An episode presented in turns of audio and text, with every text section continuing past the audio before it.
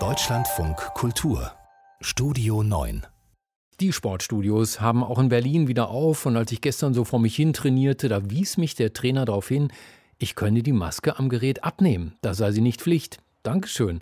Tatsächlich, ich habe mich so daran gewöhnt, an diesen Mund-Nasenschutz, dass er mir kaum noch auffällt wenn ich nicht gerade in den Spiegel schaue. Aber vielleicht, vielleicht fällt sie ja bald. Die Maskenpflicht, die Debatte darüber hat am Wochenende Fahrt aufgenommen. Max Kubal hat das recherchiert. Ist heute Morgen Redakteur im Studio. Max, auch Bundesgesundheitsminister Jens Spahn hat was dazu gesagt. Was denn? Genau, Spahn hat den Zeitungen der Funke Mediengruppe gesagt, er sei ebenfalls für ein Ende der Maskenpflicht. Wörtlich äh, meinte er, bei den fallenden Inzidenzen sollten wir gestuft vorgehen. In einem ersten Schritt kann die Maskenpflicht draußen entfallen. Was er dabei allerdings nicht sagt, wann er diesen ersten Schritt machen will. Hm, schade eigentlich. Und was ist mit drinnen? Da ist der Minister deutlich vorsichtiger. Drinnen können die Maskenpflicht auch fallen, aber nur in Regionen mit sehr niedriger Inzidenz und einer hohen Impfquote und auch nur nach und nach.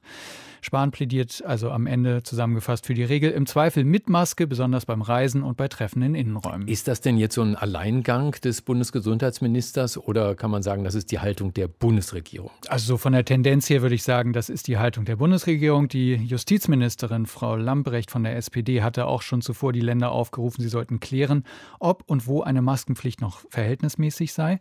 Besonders für Schüler, die Masken stundenlang im Unterricht tragen müssen, sei dies eine große Belastung, hatte Lambrecht der Bild am Sonntag gesagt. Was sagen die anderen Parteien? Ja, FDP und AfD ähm, hatten im Grunde am Wochenende diese Debatte aufgemacht und die komplette Aufhebung der Maskenpflicht gefordert, aber die Politiker der Regierungsparteien waren da dann deutlich vorsichtiger.